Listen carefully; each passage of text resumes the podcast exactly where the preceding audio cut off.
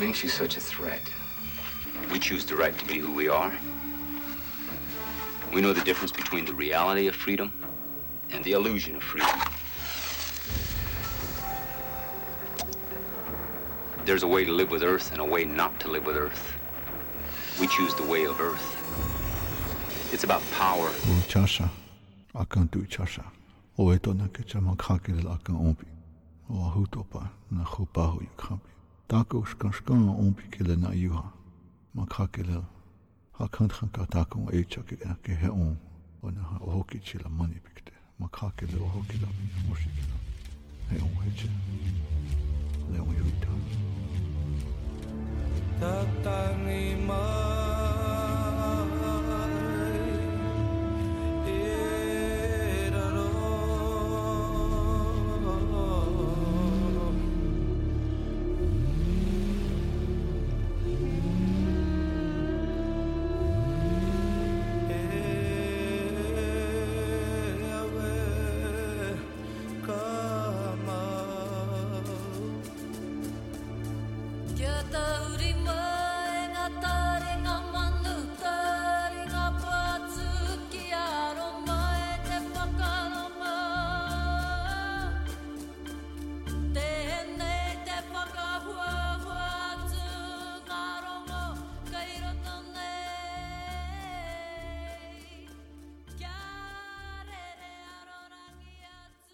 Aloha kako e kamamai.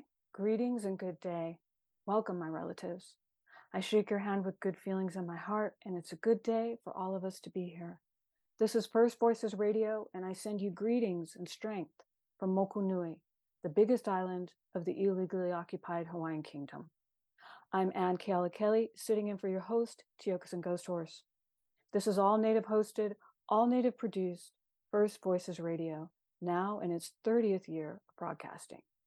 Our First Voices radio producer is the incomparable Liz Hill, and the man himself, Malcolm Byrne, is our in studio engineer. You can hear us on Buzzsprout, Apple iTunes, Spotify, and other platforms. And you can go to firstvoicesindigenousradio.org for the archive, downloading, and listening. Now, as Tiokasin would say, let's count coup. Last week, the Nuclear Connections Across Oceania conference took place in Aotearoa, New Zealand.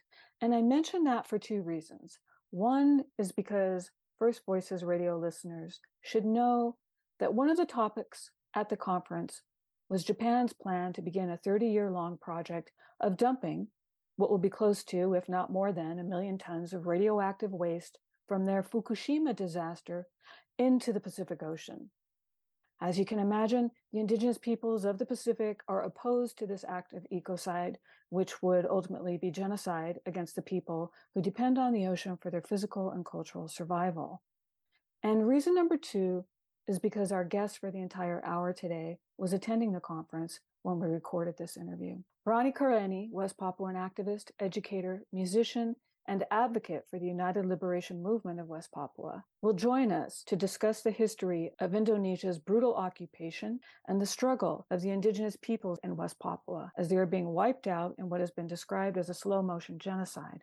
And we will also play a few songs recorded by his group, the Black Orchid String Band, about love, memory, the hope for freedom, and the immeasurable grief of the ongoing colonial violence endured by the original peoples of West Papua. In honor of the hundreds of thousands of West Papuan lives that have been taken by the Indonesian government and those who fight on in West Papua, we begin this week's show with the Black Orchid String Band's recording of the West Papuan Anthem.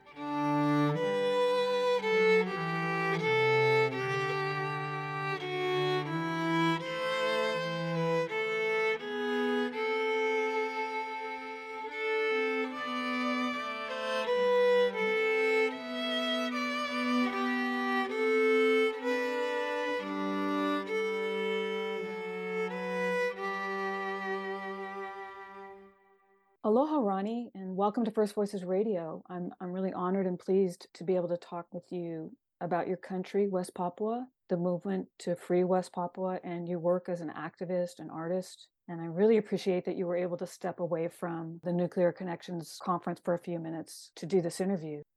Aloha, and thank you for having me on this amazing First Voices Radio. The audience for this is international, but it's also mainly North America. I mean, I'm I'm doing this from Hawaii, but the show is broadcast across the United States. And so I want to start off with some historical background for listeners who don't know where West Papua is or don't understand why it's separate from the rest of Papua. Can you share with us part of that history? Thank you. Um, I would like to begin firstly to acknowledge my ancestors in the land of Papua and the re- resilience, the determination, like many indigenous people around the world, that we continue to fight for our sovereign rights, for our human dignity, and also for our land, which I would like to say that our sovereignty never ceded by colonizer or oppressor with the definition of sovereignty or any uh, concept that they wanted to impose. So I want to acknowledge and pay that respect to our pioneers and um, secondly, in terms of West Papua, and like many sovereignty struggles and movements, um, West Papua continues to fight a national liberation struggle for full independence from the Indonesian brutal occupation, which goes back in time just prior to the Second World War. This is in the 1930s when two Dutch explorers went to the region and took some photos and explore the one of the last wonders of the world with beautiful diverse flora and fauna. And they wrote an article about this island new guinea and it was published in new york times.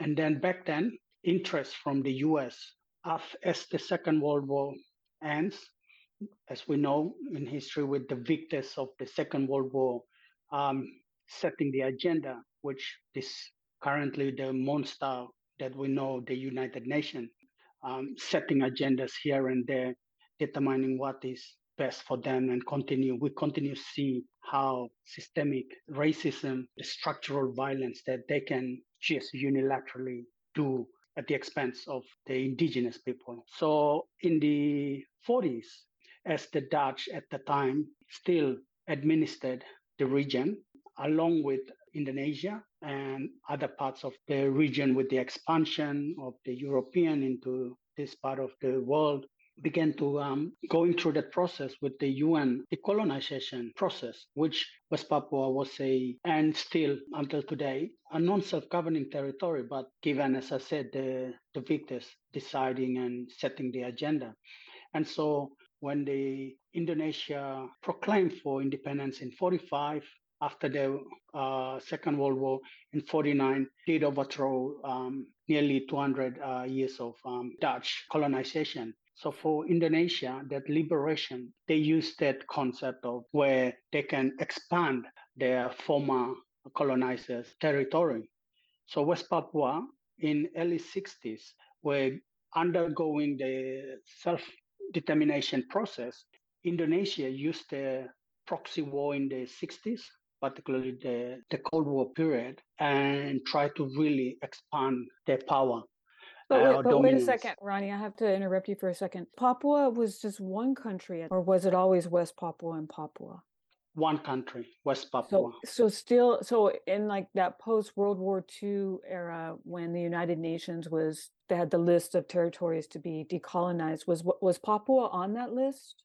It was. The Dutch list listed it and preparing it 10 year uh, roadmap for full independence in early 70s. I see. So and Indonesia, as you're saying, in the 60s, you know, yes. In the 60s. Um, used the opportunity through the Cold War and it play off, basically playing off the, the Soviets and the, the US interest. And at that time, as we know, the situation in Cuba, where the US were scared of the missiles that was already placed there. And so under the presidency of John F. Kennedy and the strategic geopolitical interest, goes back to the nat- uh, natural resources. Using the CIA under the, the former director Allen Dulles um, at the time did mastermind to really set up a puppet government, which was under Suharto to overthrow Sukarno. And it was also funding and aiding the Indonesia as just another extension into occupying Papua at the time.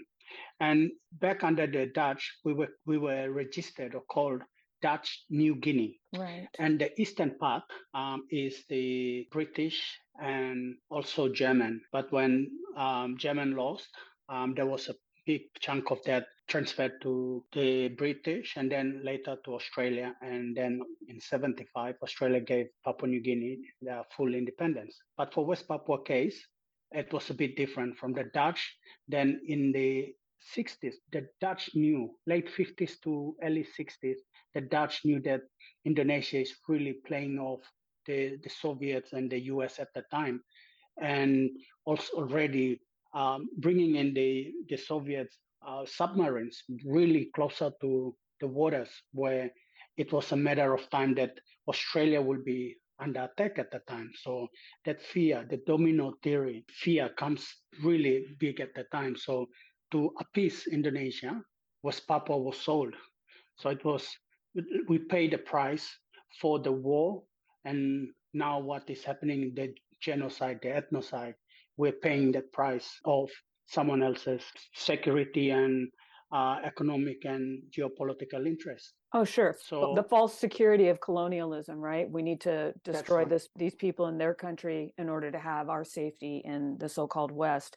But we're talking about Dutch, German, Australian. What are they doing in Papua and West Papua? What is why the interest? What are they taking? Help people understand. You mentioned some of the most diverse life forms are there in Papua and West Papua and I know throughout the Pacific, really, it's like that. So, but I definitely where you are, what are these foreign colonial powers throughout the past, you know, almost century? What are they doing there? Why do they want it?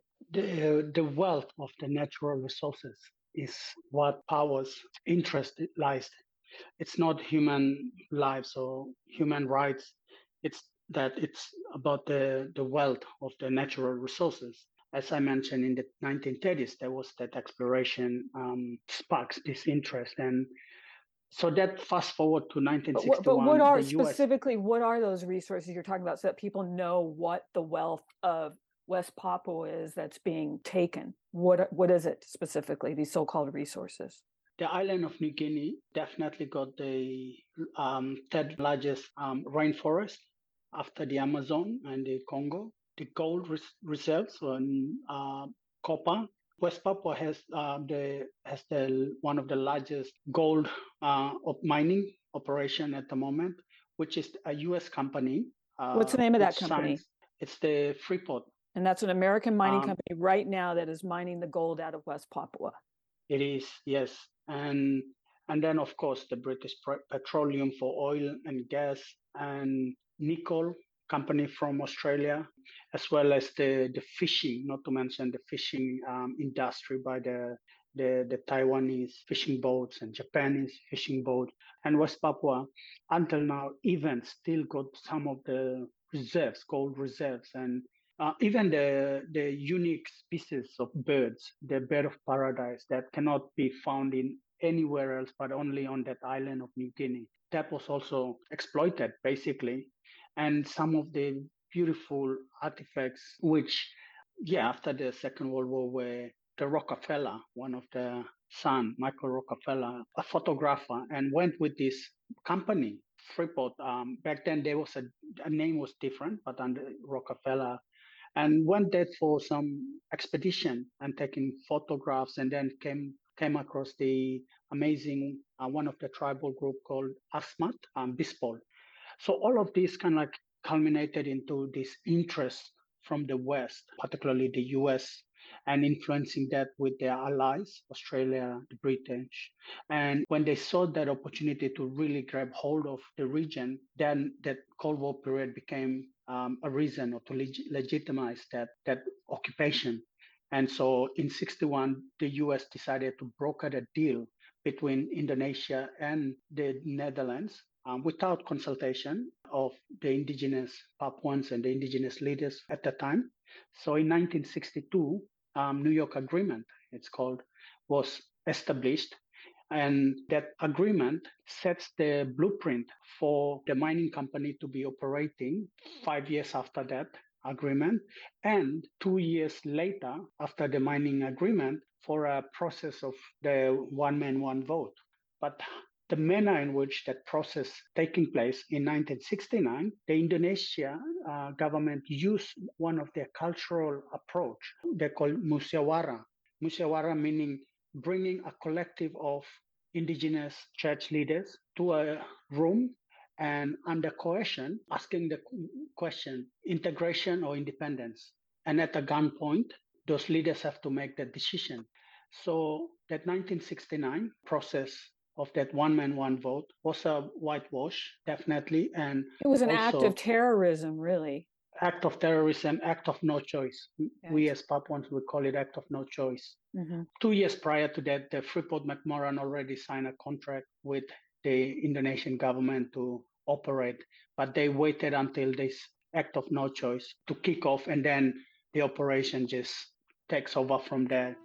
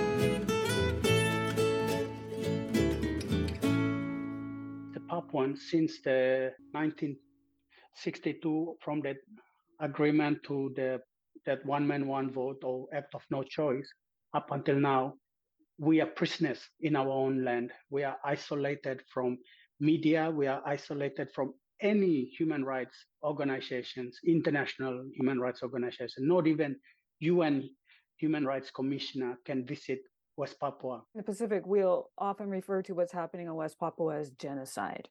So, can you give listeners an idea of like, since this all really became kind of a hellscape for Papuans, approximately how many Papuans have either been murdered or disappeared? Talk a little bit about the actual conditions that you're referring to. yeah the conditions on the ground at the time of that late 1969 to 1970 massive massive military operation and the manner in which indonesia came into that region after that act of no choice it's like the winners of war. They came in with military parachutes. They came with the massive naval um, ships navy ships and infantry. It was like they just won a battle um, and they were forcing the Dutch um, remaining people and even Papuan collaborators with Dutch, or they view them as collaborators of the Dutch. Massive exodus of um, Papuan left, and that is the beginning of heavy bombardment and uh, massacres and and and this enforcement of being Indonesian. So there was a lot of massacres up in the Central Highlands. It's sadly that it's not documented, but there was a research that really gave a perspective in the, just before Indonesia took over in 1969 onwards in terms of full administration. The indigenous population of the Papuan people and their neighboring um, brothers and sisters in Papua New Guinea both were just under 1 million um, that this was in the 60s, late 60s. And as we progress in time, Papua New Guinea now has 8 million indigenous population, whereas the indigenous population of West Papua, the total population is 4 million now, but indigenous make up one third of that population. We represent only 1.5 million. The rest are transmigrants. Mhm. So since that occupation, the genocide, as you highlighted earlier, is what we are experiencing. And even on the streets now, one indigenous person equivalent to another, or like one is to five transmigrants. You hardly see a lot of the indigenous people now on the streets, and many in terms of the numbers, especially our leaders, resistance leaders, were assassinated and uh, imprisoned or or killed. And there, there are numerous names that are assassinated in broad daylight. And and particularly it's the women and children where this aerial bombardment that took place in the central highlands there was this be uh, a case of mapenduma um, bloodshed. There was or massacre. There was um, another cases that happened in uh, wamena and then on the island of biak where they we wiped out nearly one of the tribe. And there is a particular area where there's no more tribal um, group that are living there. They're just And like gone. They're just been moved out Gone. or killed or both. no killed disappeared. No one occupied that village and or that Oh, clan anymore so mhm. these are the stories of like yeah in terms of the genocide there's lack of research or investigation into um, these realities that are happening. So that gives a bit of that context. There are many western uh, researchers making conclusion that oh it's only half a million papuans that have died under the indonesian brutal occupation. But for us even family names uh, tribal names are disappearing. Um, my name, family name is Kareni, and I can only count. It's only my brother, uh, my dad's siblings or brothers, and they could be only three or four with the similar Kareni family name, and and that's it. Even right now, any anyone with the family name of Wenda are the target of the security operations. When I said security, it's a combined police and military mm-hmm. um, operation. And because of the resistance leader, Benny Wenda, lives in UK and has carried out diplomatic um, efforts to really highlight our liberation struggle, then they use that to target any Wenda, mm. uh, anyone with the Wenda, even in a in a high school. If your surname is Wenda, you'll become the target of the security forces. You'll be harassed they will follow you to your homes and they will find out about if you are you're connected with the liberation movement. And that is happening. And sadly it really scares many of our papuan to even children to even go to school. The story i read that made me reach out to you and mahalo nui to our maori sister sina brown davis for the connection.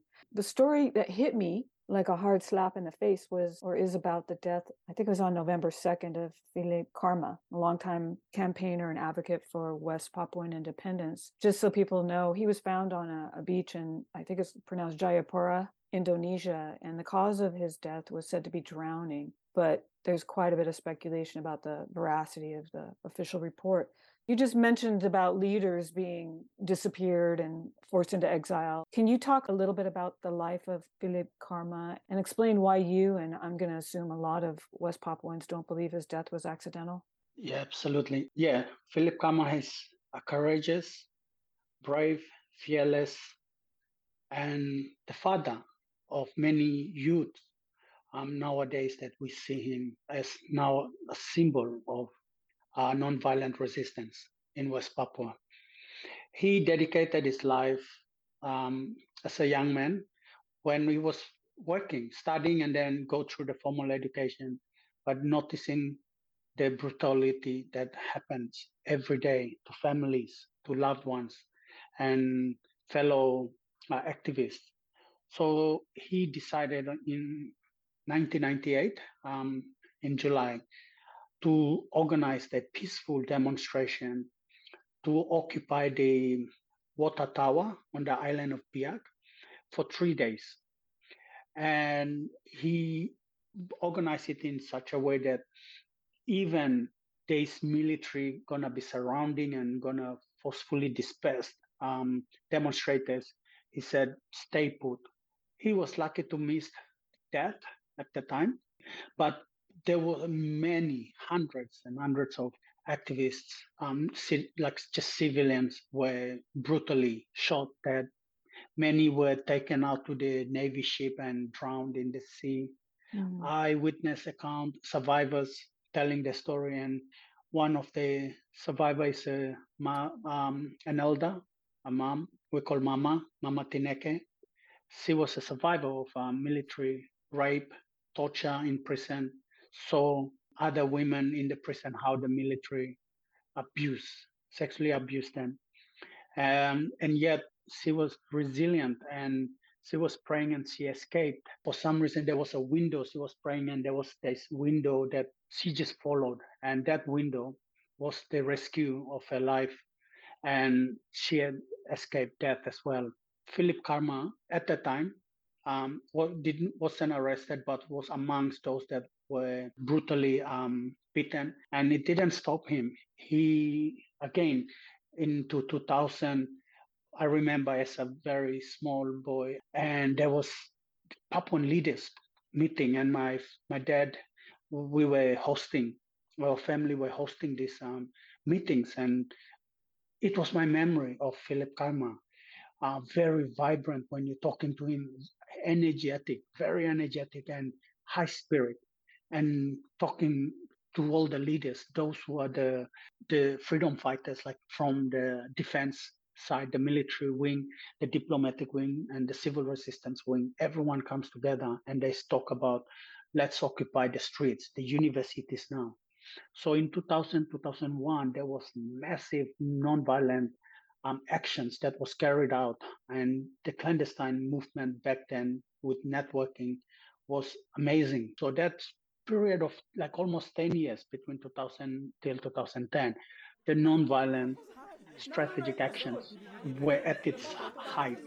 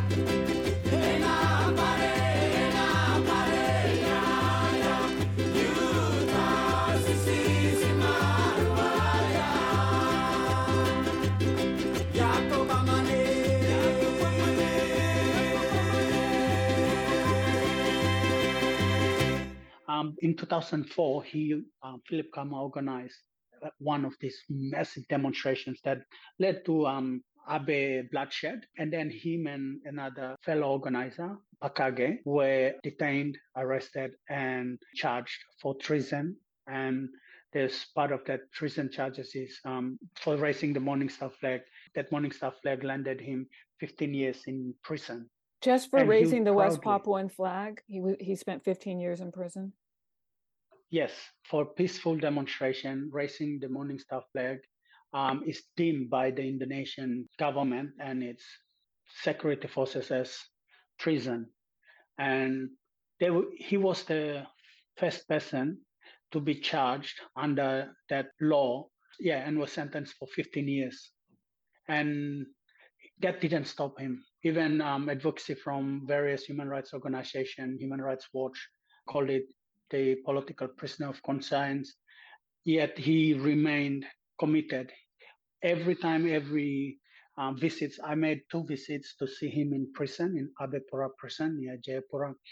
And he said, I never committed a crime. I never killed anyone. I never um, do any crime. But I'm proud that I raised the Morning Star flag. And if it landed me 15 years, I want the future generation to fill up all Indonesian prisons just simply raising that Morning Star flag. And that is very inspiring to hear when he was in prison and bravely talk about that. So we view his um, him as the father of the nonviolent resistance. And to hear his death really shocked many of us.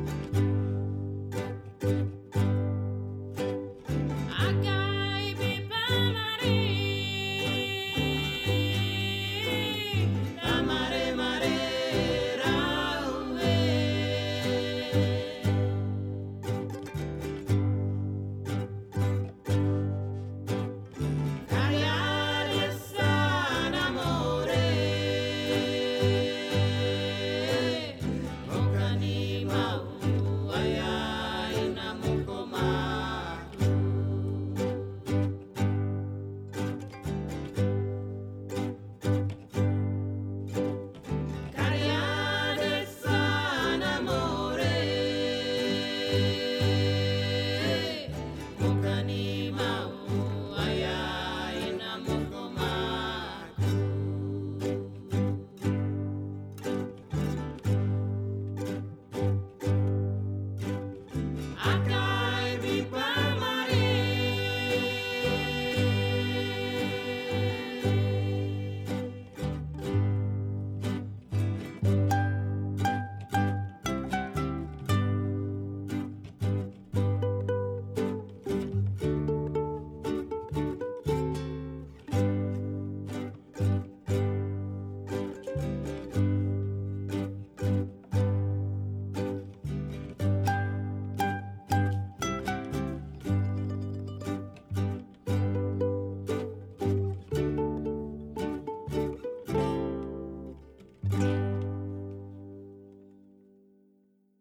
was in prison up until the presidential remission um, decree, like yeah, to release him. But they at the time tried to make it a condition that he has to admit guilty, so that then he'll be released. He didn't.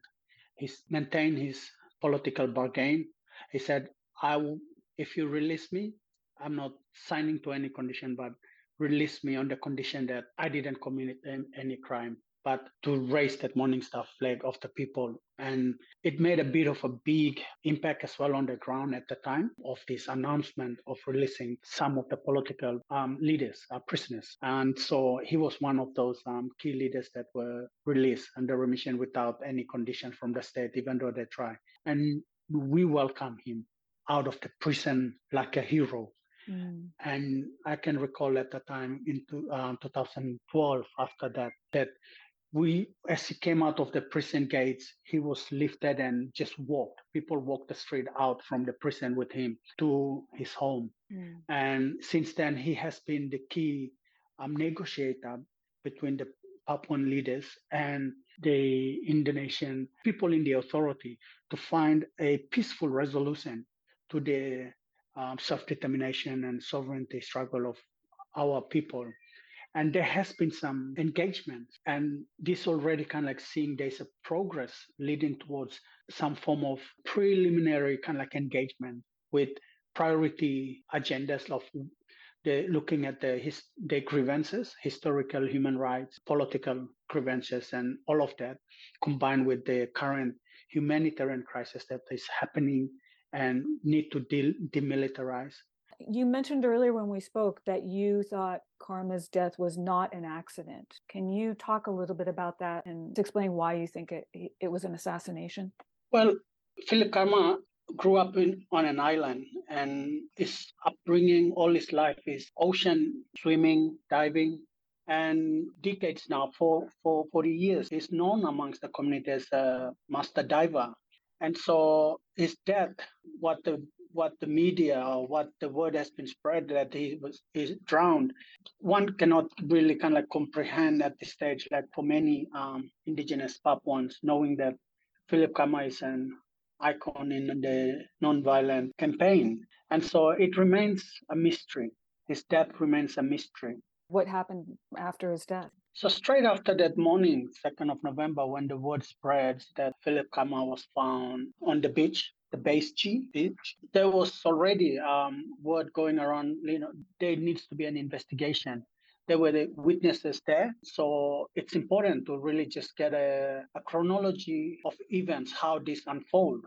Sadly, security forces came in quickly, wrapped up the body, take it not to the general hospital, but to the military hospital in Jayapura, and no visits from anyone except the daughters. And while in the hospital, there was a pre-recorded video from the daughter by whoever.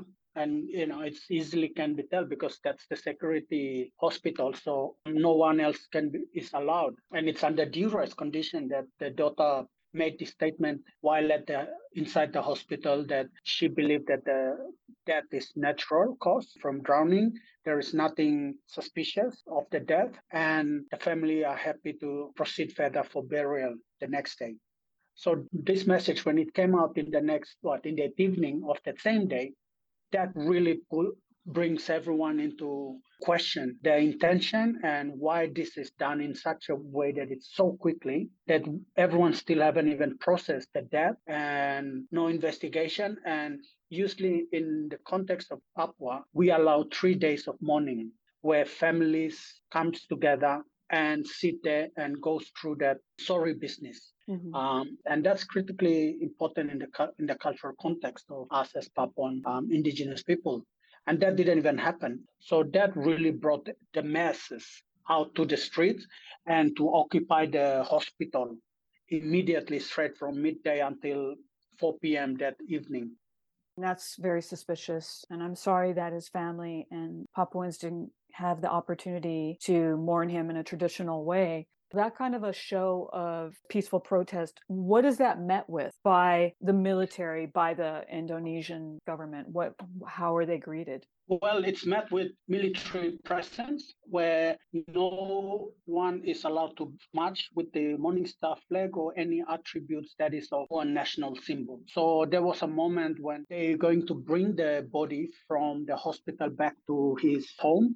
It's three kilometer walk of distance. So everyone, youth just occupy the streets and it was uh, nearly a kilometer where the marches, mourners coming together and walk. And there was a flag, some of the resistance symbols. Um, police just come in with truckloads and just forcefully break the flags or anything that they see, like free Filep Karma or free West Papua. So there was a, a moment where intense, very intense, the police coming in, police and military. But because a couple of um, human rights defenders were kind of like calling out on the state and also media to monitor it very closely. There was a quick decision to allow um, procession from that then onwards till the burial that allowing um, Papuans to come out and continue with, um, you know, uh, expressing sorrow with whatever attributes. And so that was um, really good to see that moment when um, the Morning Star flag um, could be flown and then overnight, there was the security presence were very much beside the family, the immediate family. So any negotiations, uh, sorry business, was not even going ahead. Even conversation around the investigation, Papuan human rights, lawyers trying to come and talk with the family, the security, intelligence, everyone were like, no, tomorrow. So there was that intense moment of between the family, the state authorities, and uh, the community at large, which at the end of the day, everyone wants the best and wants to celebrate his life as well. And so everyone decided that, okay, um, on the condition tomorrow for the burial procession, uh, Filep Karma is not going to be handled by the family, but by the, the movement, uh, Free West Papua movement. And his body will be wrapped with the Morning Star flag, and we will got the vehicle with the Morning Star flag from his house all the way to the burial procession. And that next day, it took four to five hours, long march from his house. And because of the road were packed, 7 p.m., they arrive at the burial site and do the cultural procession. And by 9 p.m., um, his body was laid to rest. In the flag that he went to prison for? Yes, the Morning Star flag on the on the coffin as well as the vehicle that takes him to the burial site. And that was really the moment we mourn and celebrate his life. But at the same time, um, his death uh, brings memory of another Papuan leader, Arnold Ap. He's a Papuan musicologist and anthropologist um, in the late 60s to mostly in the 70s um, he went around Papua and collected songs and chants in different tribal language grouping, collected it, recorded it, and archived it. And the music becomes popular, and many tribal groups can relate to the songs. And it kind of really builds the spirit of nationalism. And that makes him becomes a threat to the state. And in the early 80s, he was in, in prison they trying to stop him and one way to do that is to arrest and detain him. And while he was in prison he still wrote songs and one of his last songs that he was in prison um, he wrote in bahasa is hidup suatu misteri or in english mystery of life. So this particular song reflects papua and the people that we are living in prison so the opening line is This is the life full of mystery. You can't imagine, neither foresee. This is how it is, the reality. I am a prisoner living within this world. But what I dream for is what I wait for. There's nothing else, only freedom. Um, a prison guard who knows him very well smuggled that song and gave it to the wife. And this song is becomes really known amongst the community. And but his death um, after recording that song is also similar. The scenario, the same place, the beach um, Base G is where he was assassinated. And now Filep Karma, 40 years later, Filep Karma, another icon in our resistance movement died in a mysterious death there. In the same place. Your band, the Black Orchid String Band, recorded this song, and we're going to end the show listening to the song. You know, I want listeners to know where they can get in touch with you or how they can get in touch with you and learn more about the movement to free West Papua. How might people contact you and, and what can we do? There's a lot of ways, like creative ways that people can engage, and we could build a collaborative actions together. But also, it's important to co- connect our struggles together anti-militarization, anti-colonization, as well as the um, right to self-determination, our sovereignty. This is other struggles when we embed or weave it together, we become more powerful force today. And so these are the issues, um, particularly for West Papua. Um, sovereignty, right to self-determination is key, and this is where we can connect together. We through the political diplomatic wing of the movement, it's ULMWP or United Liberation Movement for West Papua. People can check the website as well as um, the Free West Papua campaign on Facebook, Free West Papua campaign on Instagram, and myself, I'm also active on Twitter.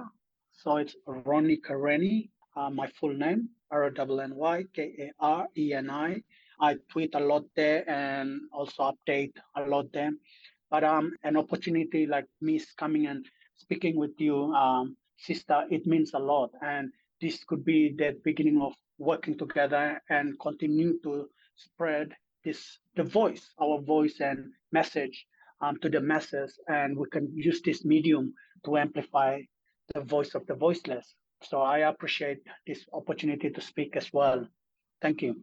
Ronny Kareni, it's my pleasure and my honor. And First Voices Radio is grateful that you were able to help us understand something about your people and your homeland and the struggle for West Papuan self determination. And yes, of course, it'll be great to have you on the show again to keep us informed about the struggle of your people. So mahalo nui loa to you, Ronny. Aloha. Hormat, respect.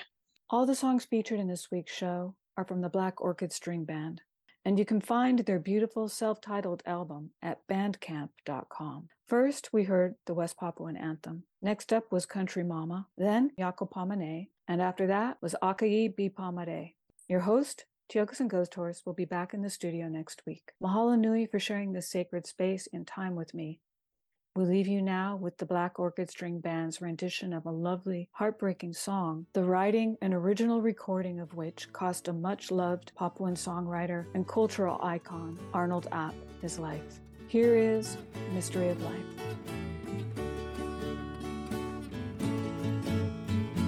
This is a